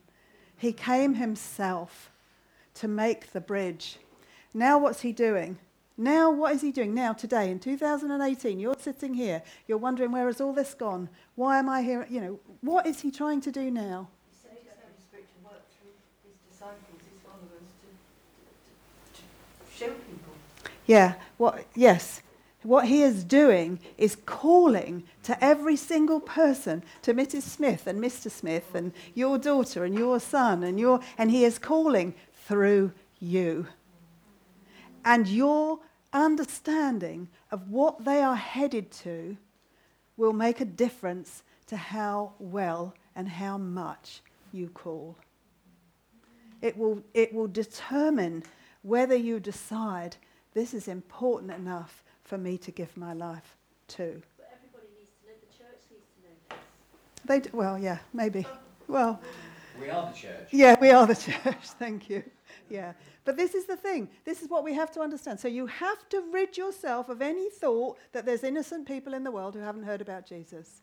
You have to look at those statistics. There are 7.5 billion people in the world, and 1.5 billion of them haven't heard the name of Jesus. And you have to say to God, okay, what do you want me to do? What do you want me to do? Faced with that statistic, what will I do? What will I do? Go ahead. I was just going to say, and you have to get rid of that thought that it's somebody else's Mm. responsibility. I'll just tell the pastor, he can get up a programme, or oh, she's better at it than me, and I'll have dinner, and I'll invite Maureen to come, and she'll speak to my daughter. Yeah. It's No, our but, but responsibility. faced Yeah. with this, what Anne's just saying about the innocent, nobody's innocent, that puts even more of an onus on us to, to tell. Well, what it does is, it's not really the onus, Juliet, although, uh, you know, I get where you're coming from, but it's not really the onus. It's like, okay, God has poured out his love in and through you by the Holy Spirit. So now you love people with the love of God. So if you really, truly love people with the love of God, you don't want them to go to hell because he doesn't want them to go to hell. And at every point in their life, he has called out their name. So, you know, I want to say some, you know, names of, of people. I don't because I'm on the, on the recording, but, you know, people in my own family, people in your family who don't know Jesus. God is calling out to them all the time, and He is doing it through you. Yes, but that's, but there you go, Anne. That is the deception from the enemy. Yes, it's difficult with family, but God is the sovereign creator God. He will do anything. Yes, it's difficult. Yes, they'll tell you, shut up, mum, please don't tell me, or this one or that one. Don't keep going on about it. And you say, yeah, I know, okay, I won't go on about it. And then the next time you see them, you say, did I tell you about Jesus last time I saw you? And they'll get fed up. They will. They'll get fed up. But rather they be fed up than never hear the call of God on their life. Rather they say, oh, mum or dad, they just don't stop going on about this, their, their religion, you know. Yes, but rather that than they never hear. I, I, I'm really happy just to share what's just happened in my life. Thank you. We, um, I had a lovely little group here that meet on a Monday night. Last night we prayed about lots of things, but also we prayed for my eldest son. He's 52, and he, um, he- he's just got no social graces, and he doesn't know the Lord, and he's just dreadful. And I was so ashamed of him. And so we prayed very much last night. How you, how do you get salvation to somebody like that? And halfway through this morning, my phone rang. I went out, and it was my son, this one. 52. I haven't spoken to him about the Lord since he was about 12, um, when he came to a full gospel dinner. And apart from that, he doesn't want to know. And uh, so he started to talk to me out there about the insurance and retirement and how it's just nuts and he's spending this money and it's never going to see me into retirement. And suddenly I found myself saying, well, that's why Daddy and I believe in the Lord. And uh, so I just gave him a, a, a about Jesus, and I thought, it's not good enough. I want to be back in there. I'm missing the thing, you know. and I felt so guilty. and then I said to him at the very end, having told him very little, just that the Lord keeps you. That's what it's about, Nikki. He's he, um, that's it, Graham. So many children in my life. that's what it's about. And um, so I said to him, I want to. I, I'm in a rush to go back into the class, Gray. I want to, but I want to talk to you about this. And can we do this another time? Can we have coffee? Can we just get together? This, he's 17 stone. He's a massive lump of nothing, you know, of anger and hatred and everything. And so I just texted him, or I did when I came back in, and I said to him, um, I was blessed to speak to you about my Christian faith. I have prayed that I could talk to you about this for a long time. And so, with your permission, we will find a moment for something, for some special mum and you time, mum and son time. The days are passing by so quickly, and you hardly know how precious you are to me and Dad. And I just think we only prayed last night, didn't we, girls? And now I'm going to meet with my son It's okay. and give him the gospel. Mm. So I'm, so, I'm sorry if I've upset people, but just to me it's so miraculous. No, no, don't say sorry. works. It's okay. I'm sorry, is it the wrong direction? No, no, no, no, no, no, no, no. But it, it's, you know, we think it's going to be hard, but God engineers it. Yes. I never thought that Yes. was going to happen this morning. Yes. One million years. Yes. But there will come a moment, there will come a moment when I shall be able to do it because we prayed and because, God, this is such an important group of sessions. Yes. And before I ever meet for that coffee with the boy, I will have been taught. I will know what to do. God will teach us. So I just am grateful. Yeah, thank you, Lucy. Sorry food. Go ahead, Alan. Thank you for being so honest, so real. That's what it's about, isn't it? Yeah. who lives and works in Switzerland, phoned me up and he's been given notice after 20 years with the Swiss bank. He finishes in October. And I said that he won't finish in October because I was prayed to my God that he would continue because he's got a Swiss mortgage, happens to be a hundred year mortgage. It sounds crazy, but they transfer the mortgage to the children. And Mhm. that's how it occurs.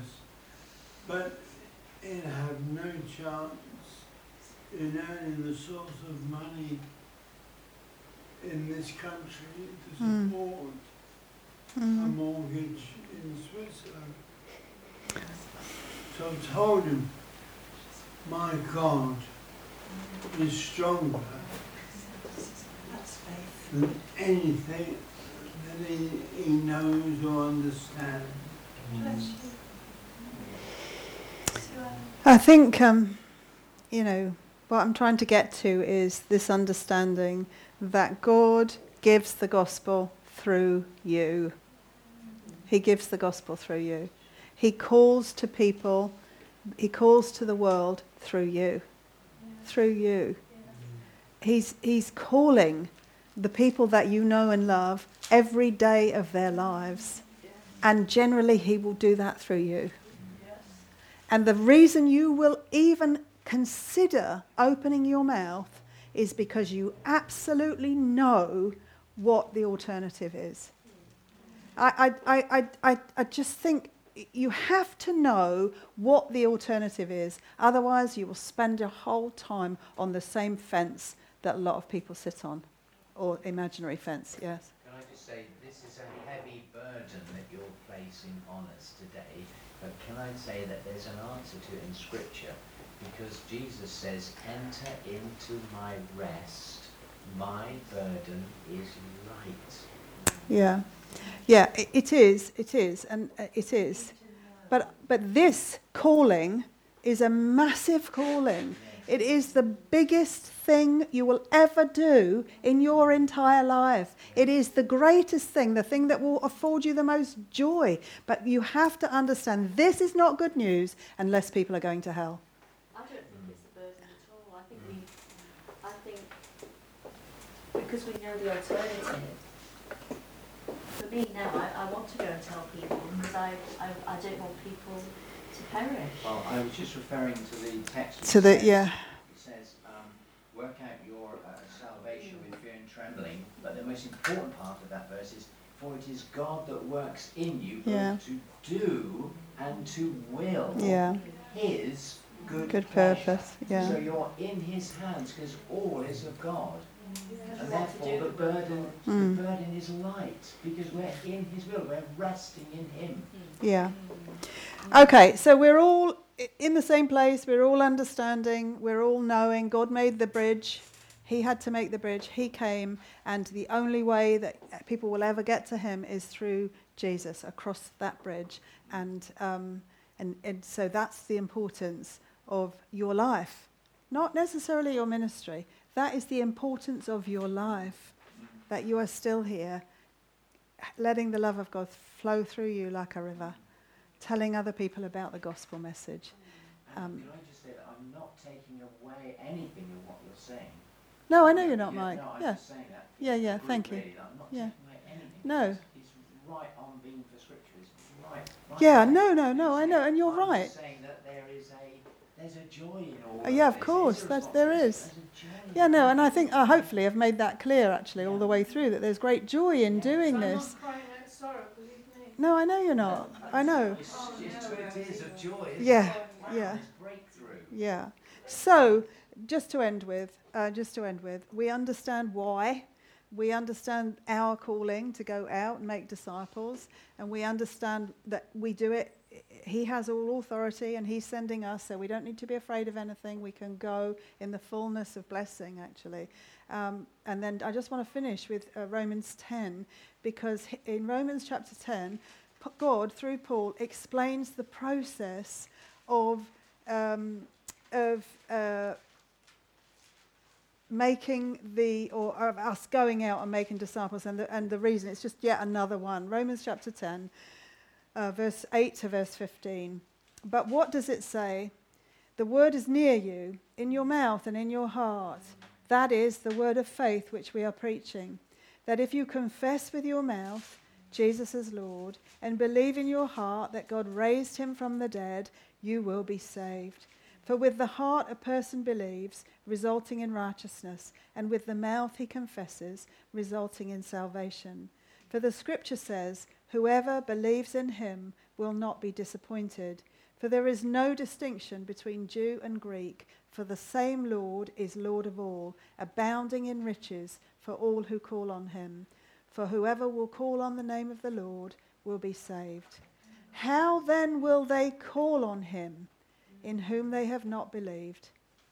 How will they believe in him whom they have not heard?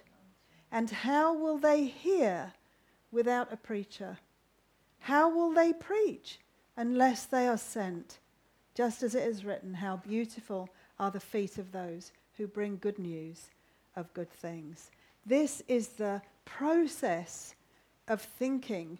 Um, and I'm going to take it backwards, right? Um, uh, how will they preach unless they are sent? Who are being sent? We are. We are disciples and we are to make disciples. You and I are being sent. And what are we being sent with? Yeah, but no, specifically in this passage, what are we being sent? It, it, it uses the word preach, but it means proclaim or talk about. We are to proclaim, talk about the gospel of the grace of God. That's the first thing, isn't it? How? Because he's talking about how will they believe unless they hear, and how will they hear unless someone preaches, and how will they preach unless they're sent. So I'm going backwards. You are being sent with the good news of the gospel of Jesus Christ. So, first of all, you have to understand you are being sent. You are being sent under the authority of the Lord Jesus. And you have a specific message. And that specific message is this is the only thing that will save you. You don't have to say it that way, but you have to understand this is the message. God knew you couldn't get to him, so he came for you. He came for you. Why? Because he loves you so much. He didn't need to come, but he came so that you could come into the fullness of his blessing and his glory. So that's so you're sent with that message. Um, so when you're sent with that message, what will happen? Will give you words to say He'll give you what to say and when to say it. John chapter 14 and 15 and 16 tell you that. He will tell you what to say. He's already primed Yes, and what else will he do? He'll tell you what to say. He's, he, you, in fact, he has, but we don't even have to think about that actually. So he's telling us what to say. Do you think he might guide you and direct you? Do you think he might bring people into your orbit? Yes. Yes. So all of that is his. Because you're resting in him. Yes. So you're being sent with a message. And he's going to guide and lead and direct, and he's actually going to give you what to say. But he's going to bring to your remembrance the things that Jesus has said. So you need to remember them. So to, in order to remember something, you have to have read it. In that hour. So, yes. So you're going with this message. He's going to lead and direct. If he's leading and directing and guiding and bringing people into your orbit, what does that make you realize? He's for real. Yeah, he's for real, but he's guiding and directing and leading. He's putting people in your path. He's bringing them alongside to you. What do you know that you know that you know that you know? God wants them more than you do. He wants them more than you because he's put you in their path. And he will finish that one that he started. No, he's finishing work in believers. So you're going, if you're going to say that he's put you in that person's path, therefore that person will believe, no. He, he completes what he began in you. So he, so he will complete what he began in Rosie because Rosie has put her trust in him. You have the Holy Spirit now who will complete in you what he began. But if someone doesn't believe your, the gospel, that's, yeah, that verse is not for them. No, I'm just thinking of the word. But it says in the Bible, if they don't believe, we wipe our feet. No, that was Jesus, and that was at a specific time. Um, uh, do you think God wipes his feet of anybody? That's it. Jesus washed feet. So he. It, so that that was true at that time, and that that was true because they had to go a long way and see a lot of people, and they couldn't be doing with okay if they're not going to believe you, just you just carry on, you know. Um, spend too much time trying to persuade Exactly. It was just go, go with this message, go, go, go. So it's just not necessarily true. Yeah. I mean, if you if you're constantly, you know, if someone just doesn't want to hear, then you know maybe you should think about praying for them rather than talking to them. You know, because you've given them the gospel. So you've been sent. You've been given a message. You know the message because we've talked a long time about it and we will be talking a long time. You're going to proclaim that message to them. They're going to hear the gospel from you. What have you just given them? Life. You have given the opportunity of life. Life. And they will, some of them will believe, and some of them won't. Some receive with joy. Yes, yes, yes. Going back on that love point, um, I may just say that can a mother forget the love of her child? Never. So therefore, God does not forget the love He has for all humanity. No, yeah, but you're, you're, yes, that's true. He gave his son for all humanity, but the love he has for his children is different to the love he has for all of humanity.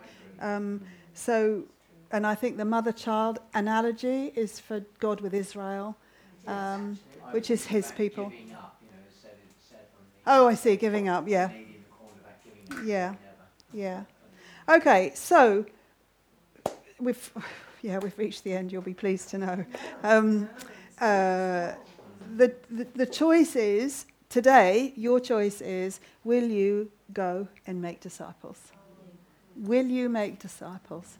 And in the understanding, in the understanding that God is definitely calling you to do it. Jesus spoke that commission to everybody. You definitely have a call to do it. You have a message to preach, and you understand the reason for preaching it. I don't mean preach, you know, proclaim, talk about. You, you, you have, yeah, tell. And so the decision is will you make disciples? And your second decision is will you come tomorrow morning? Yes. I'm hoping tomorrow morning we'll have a few more helps because I just, and that's for tomorrow I think this, but one of the difficulties is if people, if you're trying to show them what they've been saved from, Mm. they don't believe Mm. in hell or Mm. any of that, Mm. yeah, that's just Mm. habit, a lot of people Mm. don't. Mm. Well, then you've got to, you've got you've got the Lord. Yeah. I do find that. I think that probably, uh, I don't think a lot of people come to the Lord Jesus because we tell them they're going to hell otherwise. I think that might have been true 100, 150 years ago, but I think now uh, it's slightly different. So I think the gospel message is God loves you so much. He sent Jesus so you could get to him. And it's that message that, that is, yeah, the health thing switches people off most of the time. Yeah, yeah, it's for us to know. Exactly.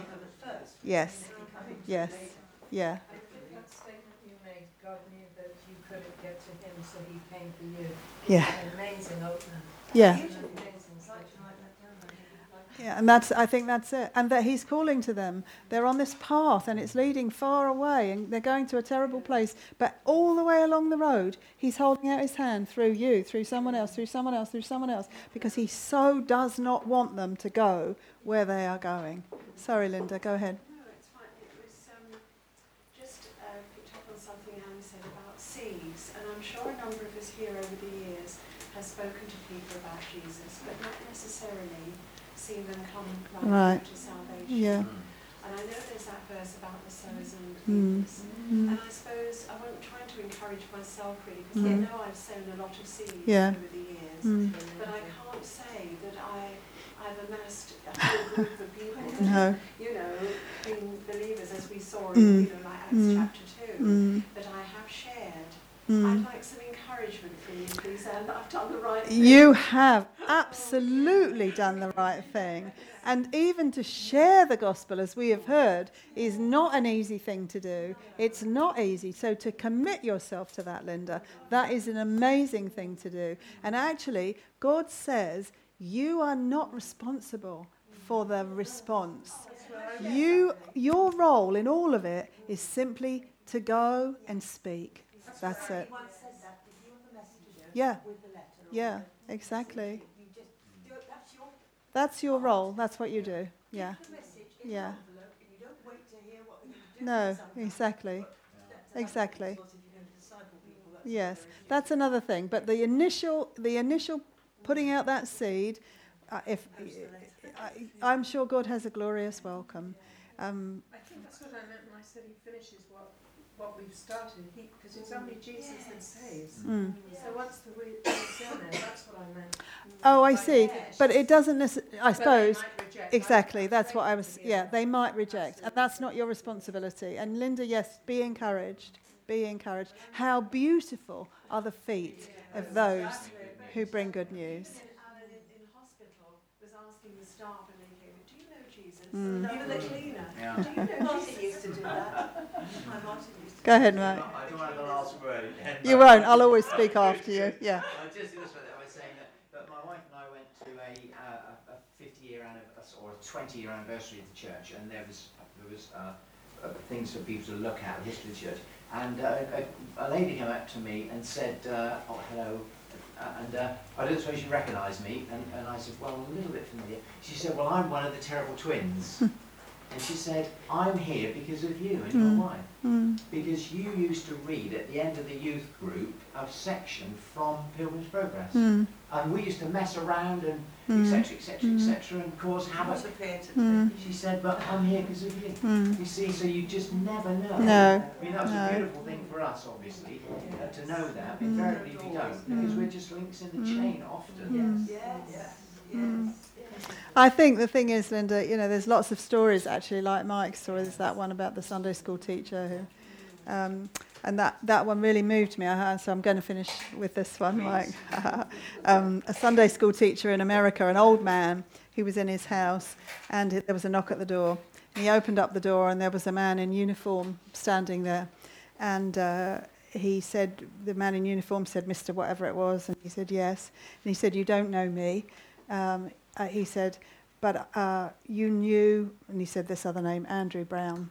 And he, uh, I was next to him when he was dying in wherever it was, let's say the Gulf War. And he wanted me to tell you, to, he wanted me to come back and tell you that he was able to die because of what you taught him in Sunday school. He was able, able to die in peace or die something like that. I've ruined the story, but that story. And that's the reality of it, Linda, that um, there will be people you have spoken to who are able to die well because of what you've said. Definitely. Definitely. Yeah, yeah. I don't know, but that was the story of it. That uh, you know. So anyway, um, please come tomorrow morning if you can, um, and uh, and join us on Wednesdays mornings for prayer because um, pray, where we pray for boldness and courage to go out and do what we're going to do. And What time is Wednesday mornings normally? Uh, no, we don't normally meet on a Wednesday. Once a month we meet on a Wednesday at ten uh, for prayer. Um, yeah. No, it's not the first. It's, it's uh, the next one is on your schedule. Yeah, Tomorrow, tomorrow, tomorrow is evangelism. Father, I'm going to finish up finally. Lord, um, thank you so much for, oh, so much that's in your word, Lord, so much that shows us and teaches us and, and helps us to clear out all the confusion and the, what would otherwise be chaos in our minds, Lord God. Thank you for your word that really pierces through um, by your Spirit like a two edged sword, Lord God, and cuts through right into the depths of who we are and shows us truth. You do really put truth in the innermost being, Lord, and it's just amazing. And I. Um, I thank you for it. I thank you for all that we will learn, all that we will know. I thank you for this calling to go and make disciples. I thank you that you have asked us to join you in that work. And oh, Lord God, I, I pray knowing that you will enable us to do it. I pray for each one here that we would, over the course of today and tomorrow, come before you and say, I'm all in, Lord. I want what you want, and I'll go where you want. And I pray all of that, Lord God, for your glory. In Jesus' name. Amen. Amen.